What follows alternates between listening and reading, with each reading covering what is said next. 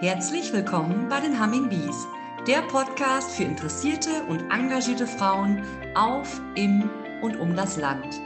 Humming Bees, das sind wir Landfrauen mit dem Markenzeichen der Biene. Unsere Eigenschaften? Improvisieren, flexibel sein, Verantwortung übernehmen. Wir sind viele mit ebenso bunten Lebensentwürfen. In regelmäßigen Abständen stellen wir euch hier eine Humming Bee mit ihrem Engagement für andere Frauen und die Gemeinschaft insgesamt vor. Rock Me Baby, ein Liedtitel, den eigentlich jeder kennt. Es gibt ihn tatsächlich seit 1966 in 15 Versionen. Rock Me lädt ein, seine Power so richtig rauszulassen, das eigene Herz zu verschenken und mit Feuereifer bei einer Sache zu sein, Visionen zu haben und seine Ziele zu verfolgen. Auf der Grünen Woche habe ich eine beeindruckende junge Frau kennengelernt, die nicht nur genau das macht, sondern deren Marke und derzeitiges Motto sogar auch Rock Me ist. Allerdings mit 2G und zum Anfassen und Aufessen.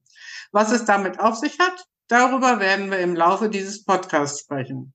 Sie hat nicht nur mehrere Berufe gelernt, die wie Zahnräder ineinander greifen. Sie führt auch mit ihren 31 Jahren in siebter Generation das Familienunternehmen, die Mühlenbäckerei. Mein Gast ist heute eine Bäckerin und Brotsommeliere.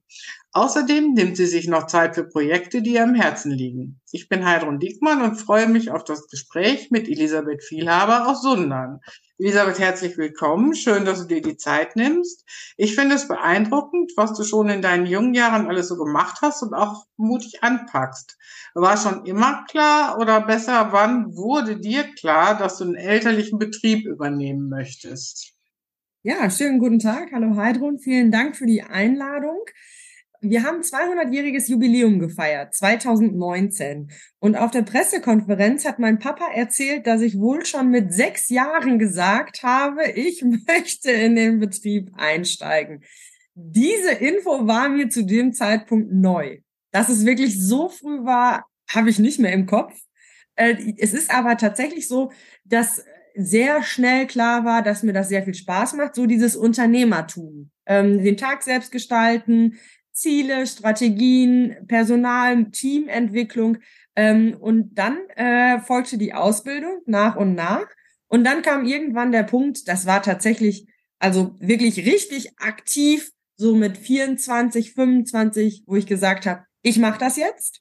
Vielleicht nicht mein Leben lang, aber definitiv erstmal Vollgas einsteigen, ähm, kennenlernen und weitermachen.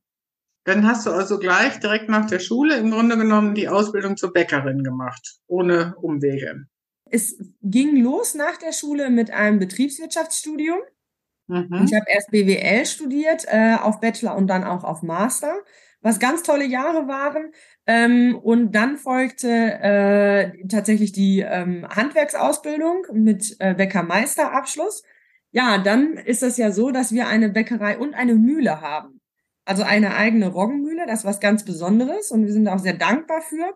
Und mein Papa, mein Opa und mein Uropa waren Bäcker und Müllermeister. Und mhm. dann kam Papa irgendwann und meinte, äh, er fände es ganz toll, wenn ich jetzt auch noch den Müllermeister machen würde. Wo ich innerlich erstmal gestöhnt habe und gedacht habe, puh, also es reichte doch jetzt eigentlich. Ähm, und letztlich bin ich aber sehr froh, dass ich den Müllermeister dann auch noch gemacht habe, Dadurch ist beispielsweise dieses Projekt rund um Rockme entstanden. Und im letzten Schritt kam dann noch der Brotsommelier. Ja, dann arbeiten wir doch jetzt auch mal eins nach dem anderen ab. Also äh, Betriebswirtschaft ja. studieren, das ist ja für viele, die irgendwie in die Wirtschaft wollen, nach dem Abitur dann so ein ganz gängiges Studium. Aber normalerweise macht man das ja andersrum. Erst die Ausbildung und dann das Studium. Du hast es dann anders gemacht. Dann war wahrscheinlich zu dem Zeitpunkt schon klar, Mensch, ich möchte doch irgendwann in den elterlichen Betrieb einsteigen. Hast du dir irgendwie ähm, Gedanken gemacht, dass es auch eine andere Richtung sein könnte? Oder war es immer klar, die Handwerkskunst im Backwesen, weil es ja da war, das möchte ich machen? Zwischendurch habe ich mal überlegt, ob ich vielleicht in die Eventbranche möchte. Das war also im Bachelor von meinem Studium, ähm, weil ich das auch irgendwie eine ganz spannende Branche fand, war dann auch wie eine Art Praktikum in der Eventbranche mit unterwegs Habe dann aber festgestellt, es kann doch irgendwie nicht sein, dass ich ein halbes Jahr arbeite, dann für eine zweitägige Veranstaltung und danach ist alles vorbei. Ähm, und letztlich festgestellt, dass es ja in der Bäckerbranche beispielsweise auch sehr viel um Events geht. Sei es zum Beispiel eine Neueröffnung einer Filiale, das muss auf den Punkt fertig sein. Das ist wie ein Event, nur das Schöne ist, die Filiale bleibt. Also da ist eine gewisse Nachhaltigkeit dann dabei, ähm, weswegen ich dann dachte, ja, ich habe ja Eventbranche bei mir im Beruf drin, nur eben auf noch bessere Art und Weise, zumindest aus meiner Perspektive. Das war so der einzige Moment, wo ich so dachte, ah, oh, nee, ich glaube, vielleicht auch was anderes. Und das dauerte dann nicht so lange, bis ich verstanden habe, okay, nee, ich bleib bei meinem ursprünglichen Plan äh, und gehe in die Bühlenbäckerei. Dann lebst du also auch ganz klar nach dem Motto, nichts ist umsonst im Leben. Ähm, alles, was man schon mal gemacht hat, zum Beispiel auch äh, Erfahrungen in der Eventbranche, die kann ich überall woanders natürlich auch einsetzen und auch umsetzen. Du hast dann gelernt im elterlichen Betrieb auch oder erstmal woanders, damit auch andere Erfahrungen damit ja. reinspielen? Also es war von Anfang an klar bei unserer Größe, dass ich selbst nicht mit in der Backstube mitarbeiten werde, sondern wirklich den Job der äh, Geschäftsführerin mit Büroarbeit und so weiter, strategischer Arbeit. Deswegen lag der Fokus auch eben erstmal auf dem Studium. Das, deswegen kam das als erstes. Die Ausbildung habe ich bei uns im Betrieb gemacht mit unterschiedlichen Praktika, aber so verkürzt wie nur eben möglich weil eben auch dann klar war, es folgen noch weitere Ausbildungen und irgendwann will ich ja mal einsteigen und auch mhm. mal Papa entlasten. Ähm, und deswegen haben wir das wirklich sehr abgespeckt gemacht, so dass ich jetzt absolut in der Lage bin, einwandfrei mit unseren Bäckern und Bäckermeistern zu sprechen. Was sind Probleme? Was sind Herausforderungen? Worauf müssen wir achten? Qualitativ, was müssen wir verbessern? Das war der Grund auch nochmal für die handwerklichen Ausbildungen. Es ist aber nicht so, dass ich sagen kann, ich kann jetzt eins zu eins die, den, den ersten Ofenführerposten übernehmen. Mhm. Das war aber auch nicht mein Anspruch. Ähm, und da haben wir dann bewusst quasi gekürzt. Ja, aber das, wenn das möglich ist, aber es ist ja immer wichtig, alle äh, Berufsfelder im Unternehmen auch so zu kennen, dass man auch weiß, wo da der Hase langläuft und wo der Schuh eventuell dann auch drücken kann und das auch zu verstehen und nicht zu denken, der Mitarbeiter stöhnt genau. jetzt vielleicht oder sagt hier ist irgendwas nicht in Ordnung und äh, du kannst es dann nicht richtig verstehen. Was ich ja total spannend fand, ist ja Müllerin. Also der Beruf des Müllers, der Müllerin, der ist ja mittlerweile total selten. Wie viel gibt es in Deutschland? Weißt du das? Müller weiß ich nicht. Äh, in meinem Müllermeisterkurs waren 16 mhm. Kollegen, Kolleginnen. Müllermeister kann man auch nur noch in Stuttgart in einer Schule werden und in einem zweijährigen Studium noch in der Nähe von Braunschweig. Mehr Meisterschulen gibt es nicht. Es gibt auch nur noch weniger als 200 Mühlen in Deutschland. Da sollten eigentlich bei uns allen die Alarmglocken angehen, mhm. äh, weil Müller so ein wichtiger Beruf ist. Es geht ja nicht nur um Getreide vermahlen zu Mehl, sondern auch alles, was ich bei Pizza brauche, bei Pasta brauche, bei Müslis brauche, bei Futtermitteln brauche. Ich habe Ölmühlen, ich habe Gewürzmühlen und, und, und. Und diese Branche ist so in dem Kostenfaktor gefangen. Einmal von Seiten tatsächlich ja auch, okay, von den Landwirten, die können ja an unterschiedliche Mühlen verkaufen. Mhm. Und der Bäcker kann auch von unterschiedlichen Mühlen kaufen. Und ähm, das ist also wirklich eine Branche, die ist, das ist hart, das ist knallhart. Da würde ich mir mehr Wertschätzung für wünschen. Und woran liegt das? Also ich meine, klar, wir haben überall Nachwuchsprobleme, aber viele junge Leute möchten ja vielleicht doch auch gerade das Besondere machen. Gibt es denn da noch Nachwuchs, dass äh, junge Leute sich dafür interessieren, Müller, Müllerin zu werden? Schwierig, weil ich binde mich ja dann auch direkt an einen Ort. Also okay. wenn ich jetzt zum Beispiel Bäckerin werde, dann kann ich sagen, okay, ist, ob ich jetzt bei Vielhaber arbeite oder Bäckerei XY oder nochmal jemanden, ich kann ja hier wohnen bleiben. Aber weil wir nur noch so wenig Mühlen haben, muss ich, wenn ich meinen mein äh, Arbeitsplatz wechsle, ja auch sehr wahrscheinlich meinen Wohnort wechseln. Ich mhm. limitiere mich da schon sehr stark. Und zu sagen, ach, wir bauen mal eben eine neue Mühle, das sind Investitionen, die wird wahrscheinlich eine Generation selbst nicht mehr abbauen können. Also das sind wirklich, das sind Unsummen. Das ist ja ein riesen Maschinenpark, der da aufgebaut wird. Und der muss in einer Größe aufgebaut werden, in dem es dann wirtschaftlich Spaß macht. Und das ist ja nun mal auch, je größer, desto besser in dem Fall.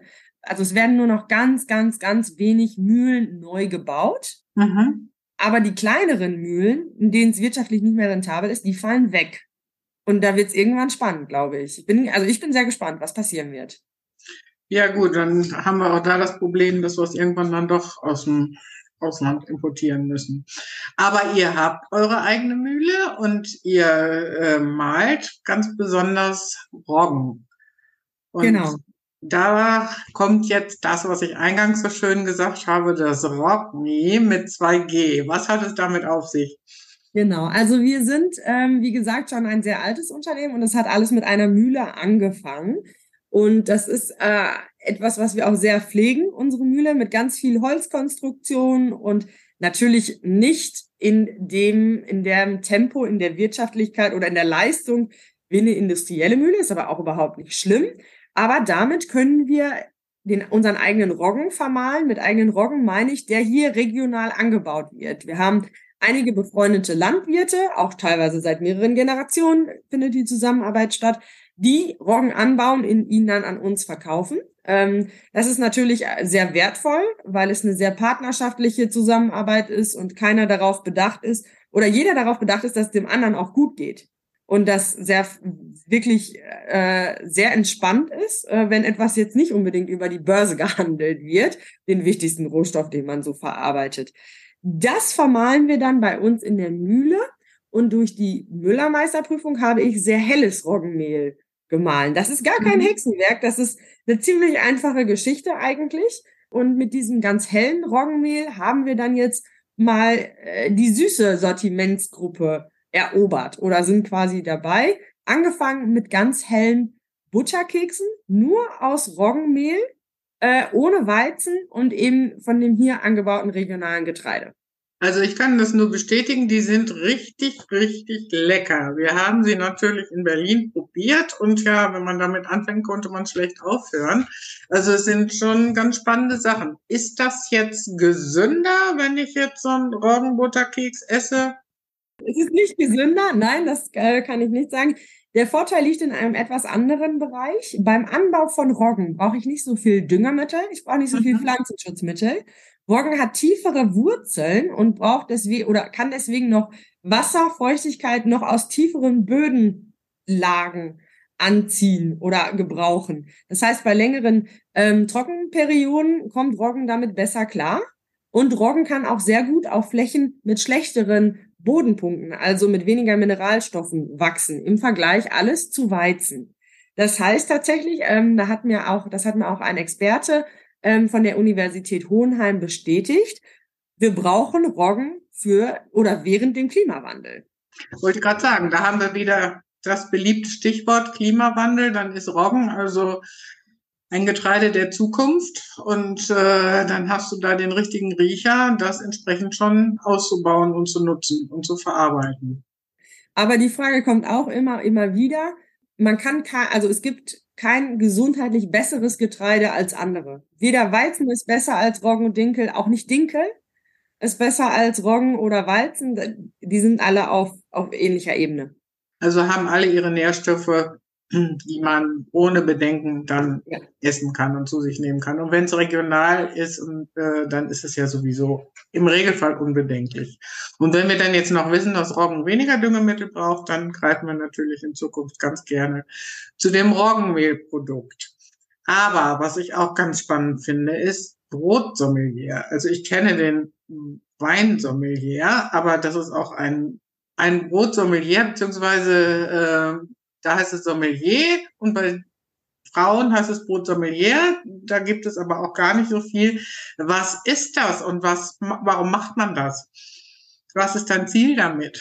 Ja, sehr gerne. Das ist auch eine zusätzliche Ausbildung, die staatlich geprüft wird, die die Bäckermeister machen können. Das hat die Bundesakademie der Bäcker in Weinheim etabliert. Seit ungefähr zehn Jahren gibt es das gibt jetzt ungefähr schon in Deutschland 180 Brotsommeliers, die sich zur Aufgabe genommen haben, die Wertschätzung von Brot in der Gesellschaft wieder weiter zu steigern. In den letzten Jahren sind ganz viele tolle Superfoods auf den Markt gekommen und es gibt Bowls und es gibt Chia und sicherlich noch viel, viel, viel mehr. Ich selbst bin ja jetzt nicht der Experte, weil wir eben Verfechter oder Botschafter des Brothandwerks sind. Wenn wir mal überlegen, was hat Brot für Eigenschaften?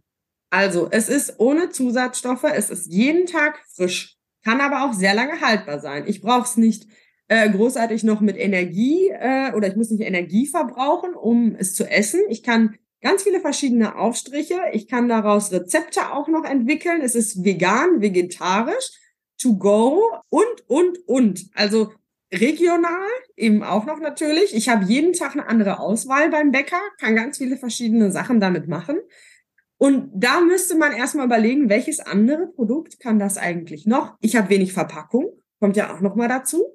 Ja, das Brot kann ich tatsächlich so unter den Arm kleben. Also in genau. anderen Ländern, in Frankreich habe ich das immer beobachtet, finde ich das ganz faszinierend, wenn die mit ihrem Baguette unterm Arm dann da aus der ja. Bäckerei nach Hause gehen. Da wird sowas ja gar nicht so verpackt ja. wie bei uns. Und trotzdem sinkt der Verbrauch vom Brot. Der Konsum von Brot sinkt jährlich immer ein kleines bisschen. Mhm weil vielleicht andere Lebensmittelproduzenten, ich sage einfach mal umgangssprachlich, lauter schreien. Ja, das kann schon sein. Und der traditionelle Bäcker ist eben ein traditioneller Bäcker. Äh, und da möchten wir das Bäckerhandwerk mehr und mehr auch in den Medien neu platzieren. Äh, dazu gibt es eben diese einjährige berufsbegleitende Ausbildung mit vielen, vielen Prüfungen am Ende. Das habe ich deutlich unterschätzt. Ähm, ja, und man lernt ganz viel über die Kultur, Geschichte von Brot, über die Vorteile, über aktuelle wissenschaftliche Studien, womit kann man welches Brot wie kombinieren, ganz viel über Sensorik und macht auch eine eigene Projektarbeit. Also das was ist verstehe ich jetzt, wenn ich da unterbrechen darf, was verstehe ich unter Sensorik in diesem Bereich? Wie riecht welches Brot beispielsweise? So. Mhm. Also ähm, verschiedene Gewürze rausschmecken, äh, verschiedene Gehalte in Sachen Salz auch beispielsweise rausschmecken können. Ähm, fehlt dem Brot jetzt Salz? Ist da jetzt zu viel Salz mhm. drin? Sieht das mit den Gewürzen aus? Sowas. Also ich meine, Brot ist Grundnahrungsmittel Nummer eins immer schon gewesen. Das heißt ja nicht äh, umsonst schon seit Urzeiten gibt uns unser täglich Brot. Das ist schon äh, sicherlich ein bisschen, ja, also ins Hintertreffen gekommen, weil das Angebot an anderen Nahrungsmitteln ja einfach viel zu groß ist. Und du hast eben so was Schönes gesagt, to go ist ja eigentlich das Modewort im Nahrungsmittelbereich und Brot ist tatsächlich to go, aber für viele eben tatsächlich nicht, weil wenn ich zu Hause zubereiten will, dann muss ich ja immerhin noch ein Messer schmutzig machen und mir überlegen, was ich da vielleicht draufschmieren kann. Aber auch da gibt es ja heute schon äh, die kreativsten Überlegungen, wie man Brot tatsächlich gestalten kann. Merkst du denn einen Trend bei deinen oder bei euren Kunden und Kundinnen, dass da doch wieder so ein, so ein Trend äh, zur Handwerkskunst zurückgeht und weg, weil in den Medien ist ja auch immer, ja, wir wollen äh, nicht irgendwie die fertigen Backlinge von sonst wo essen, weil da sind so viel Triebmittel drin oder das billige Brot aus dem Supermarkt, das ist ja eigentlich gar nicht so gesund, weil da ist ja so viel drin, damit es auch länger haltbar ist. Merkst du da irgendwie einen Trend? es sind schon viele verschiedene Einflüsse, die da gegeneinander spielen, so dass ich jetzt nicht eindeutig sagen kann, dass ein bestimmter Trend für eine bestimmte Nachfrage verantwortlich ist. Mhm. Der Bäcker oder die Bäcker, das Handwerk der Bäcker ist ja in der letzten Zeit sehr viel in den Medien gewesen, auch bezüglich der Preissensitivität, also Preissteigerung etc. pp. Was mich persönlich ein bisschen nervt, ähm, weil wenn wir von einem Brötchen reden, was sage ich jetzt mal 40, 43 Cent kostet oder eine Scheibe Brot, wenn die runtergerechnet ist, 25 Cent kostet. Das ist ja, also, ich frühstücke mit zwei Scheiben Brot und dann da noch irgendwie eine Scheibe Käse drauf äh, und einen Tee dabei und äh, vielleicht ein bisschen Marmelade, Honig, da bin ich noch nicht mal bei zwei Euro. Mhm. Also, wie viel will ich, bin ich denn bereit, für eine regionale, gute, sättigende Mahlzeit pro Tag auszugeben? Naja, man muss sich ja auch überlegen, ähm, an einem normalen Tag reicht dann eben vielleicht auch die Scheibe Roggenbrot, Graubrot, Vollkornbrot, was auch immer ich jetzt bevorzuge. Und äh, zum Wochenende oder zu besonderen Anlässen darf es dann eben das Brötchen sein, was ein bisschen teurer ist. Ich meine, natürlich gibt es ja auch viele Brötchen, die besonderen Brötchen, die tatsächlich mittlerweile schon einen Euro und mehr kosten. Dann schluckt man schon. Aber die esse ich ja oft auch ohne Belag. Dann habe ich ja nichts mehr, was ich da noch hinzufügen muss. Aber wenn ich dann in die Eisdiele gehe und für meinen Eisbecher als kleine Zwischenmahlzeit sieben oder acht Euro bezahle, da riecht sich dann niemand drüber auf. Ja, da hast du völlig recht. Das ist wirklich, äh, da sind die Verhältnisse sehr, sehr verschoben. Und es wird ja, ja auch immer erklärt und ist auch erklärt worden, warum ist es jetzt teurer geworden. Merkt ihr das denn direkt bei den Kunden im Laden, dass äh, die da stehen und sagen, boah, ist es teuer geworden, das nehme ich jetzt aber nicht? Oder ist das einfach nur, weil es medial so eine Aufmerksamkeit hatte in der letzten Zeit? Auch ganz schwierig zu sagen. Sicherlich kommen auch einige Kunden dann einfach gar nicht mehr und sagen dazu nichts. Also mhm. so nach dem Motto, okay, Preissteigerung hm, ist mir jetzt eigentlich zu teuer, dann komme ich nicht mehr. Ähm, da möchten wir aber, wie gesagt, auch entgegenwirken, weil, also ähm, ich finde zwei Euro für eine normale Mahlzeit absolut legitim. Das, das ist ja nicht viel Geld. Also das esse ich ja. Das bestimmt mein Gefühl, mein Körpergefühl, was ich ja, ja esse. Und wenn das auch, und wenn wir sagen, wir möchten in Richtung Klima uns weiterentwickeln und ich äh, nehme dann und ich sage, ich möchte regional einkaufen, dann kaufe ich als allererstes mal bei meinem Bäcker. Ja, natürlich. Weil regionaler geht's ja gar nicht. Also mit weniger Transportwegen geht es gar nicht. Gerade wenn ich jetzt überlege, unser Roggen-Vollkornbrot, äh, Roggen hier regional angebaut, bei mhm. uns in der Mühle vermahlen, da kommt dann noch Salz zu, dann kommt da noch ein bisschen, also Wasser, ein bisschen Salz dazu äh, und wir haben ein kleines Gewürz noch dabei ähm, der Sauerteig, den wir selbst ansetzen. Ja, also dann, was ist denn das für ein CO2-Bilanz? Das ist ja sensationell. Eben, das ist wirklich sensationell und mit Sicherheit nicht weniger gesund als die Chiasamen von sonst wo. Ja. Das ist schon wirklich ein guter Gedankengang, den man dann auch mal so weitertragen muss. Ne? Brot ist eigentlich ein klimagerechtes Nahrungsmittel. Absolut. Aber wo fangen wir an, um das weiter zu vermitteln bei den Kindern? Und da hast du auch ein ganz tolles Projekt ins Leben gerufen, weil du Kindern gerne beibringen möchtest oder näher bringen möchtest, wo das Handwerksbrötchen herkommt. Sehe ich das richtig? Genau, das war auch Teil tatsächlich, das war meine Projektarbeit für den Brotsommelier. Also das war auch eine Prüfungsleistung. Ähm, der Plan ist, Kinder im Grundschul, in, der, in den Grundschulen mhm für das Handwerk und für die Wertschätzung von Lebensmitteln zu begeistern. Dazu haben wir ein, oder habe ich mit unserem Team hier in der Mühlenbäckerei ein Konzept erarbeitet. Es können sich also Lehrer oder Eltern von Kindern in einer Grundschule melden und sie bekommen dann für ihre Klasse erstmal so ein kleines Büchlein wie so ein Pixie-Buch. Da drin ist die Geschichte von Emma und Rogelino. Rogelino ist ein kleiner Feldhamster, so ein bisschen pfiffig frech aufgelegt. Und ähm, ja, in der Geschichte erlebt Emma dann, wie sie ein Getreidekorn ähm, zu einer Pflanze, zu einer Roggenehre-Pflanze ähm, wachsen lassen kann und sie dann selber erntet, damit dann zum Landwirt, äh, erklärt ihr dann etwas über Roggen, zum Müller, dass sie versteht, okay, ich muss das erstmal malen äh, und dann halt eben zum Bäcker. Und da backt sie dann äh, gemeinsam mit dem Bäcker eben kleine Backwaren. Und in der Geschichte soll deutlich gemacht werden, die Lebensmittel erscheinen nicht einfach im Supermarkt.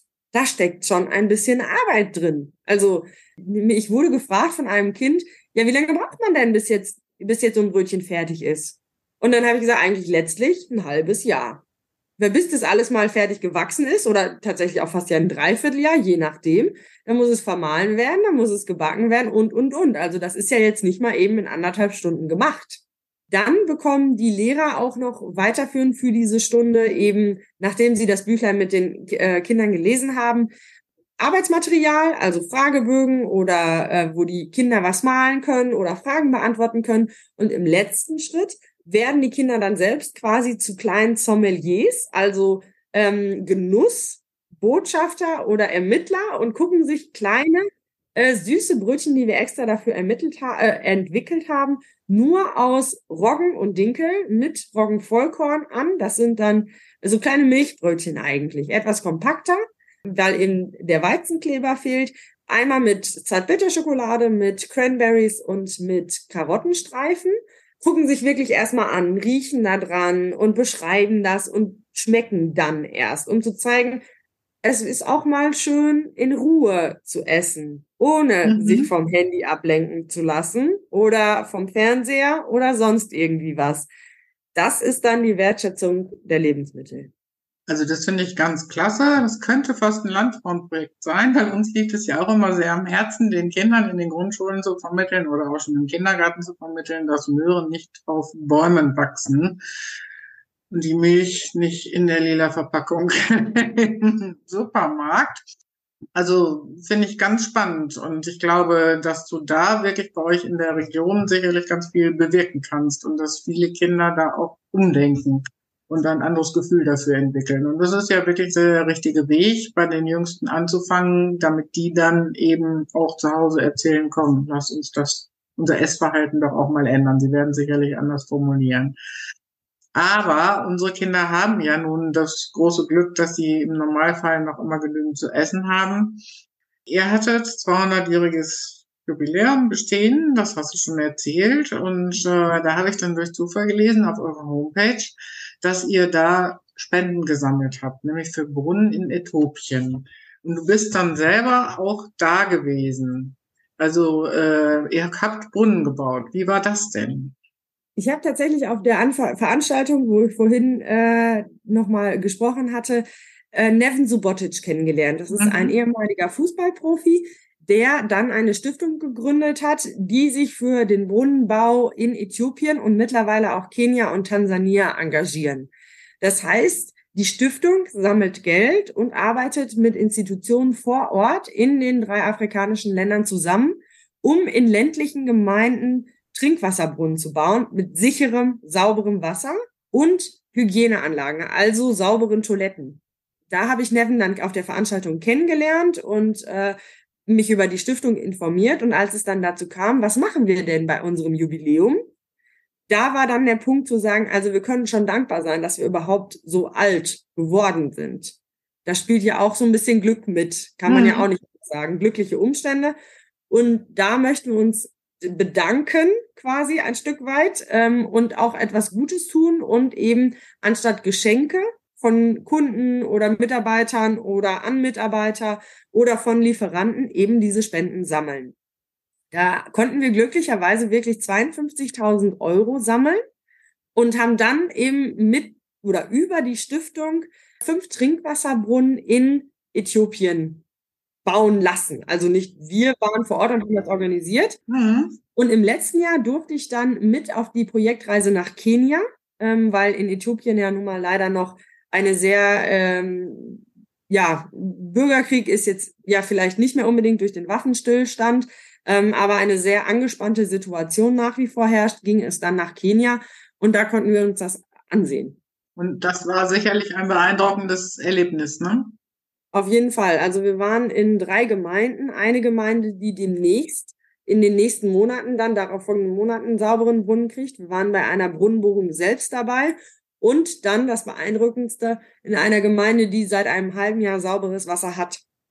Und diese Unterschiede zu erleben, was es bedeutet, wenn man den Tag nicht darauf auslegt, wo ich das Wasser finde und ob Trockenperiode ist oder Regenperiode, sondern mich darauf konzentrieren kann, in der Schule zu lernen, um meinen Abschluss zu machen, um dann ganz selbstbestimmt entscheiden zu können, ob ich in die weiterführende Schule gehe oder aufs, und aufs College oder was ich dann mit meinem Leben anfangen möchte, weil ich auch selbst ja viel gesünder bin durch das saubere Wasser im Vergleich zu dreckigem Wasser.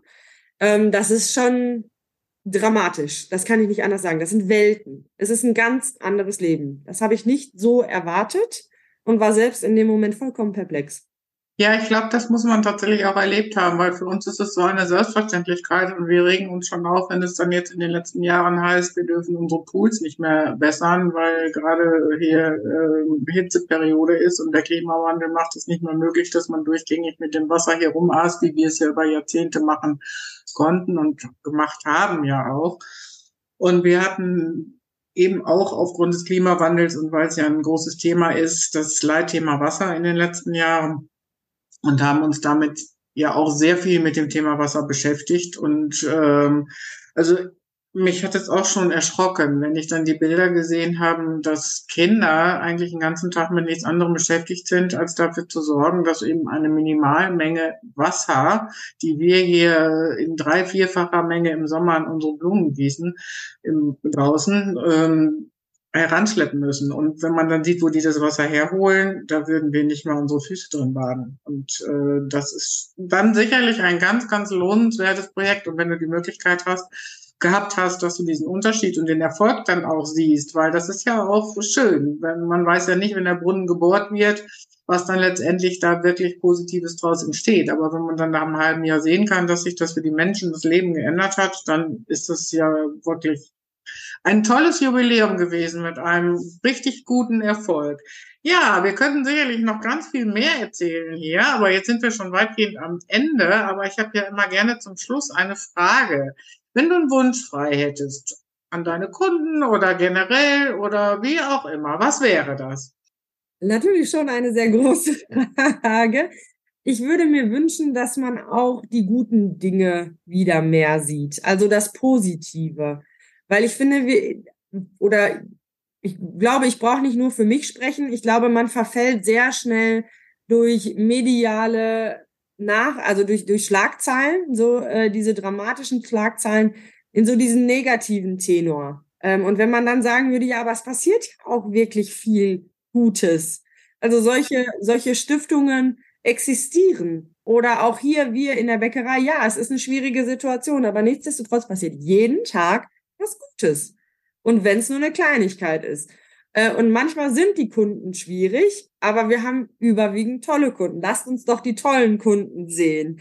Und ja, manchmal ist das Puddingplätzchen ein bisschen angedetscht, das weiß ich, aber dafür äh, sieht alles andere spitzenmäßig aus. Also den Fokus auch wirklich auf die positiven Sachen zu richten. Ich glaube, das würde uns allen helfen. Mir eingeschlossen, um Himmels Willen. Ist nicht so, dass ich das. Ja, aber das finde ich ist doch ein ganz wunderbares Schlusswort. Ich sehe an deinem strahlenden Lächeln, dass du eigentlich wie unsere Hörerinnen ja nicht sehen können, aber eigentlich die ganze Zeit drauf hattest.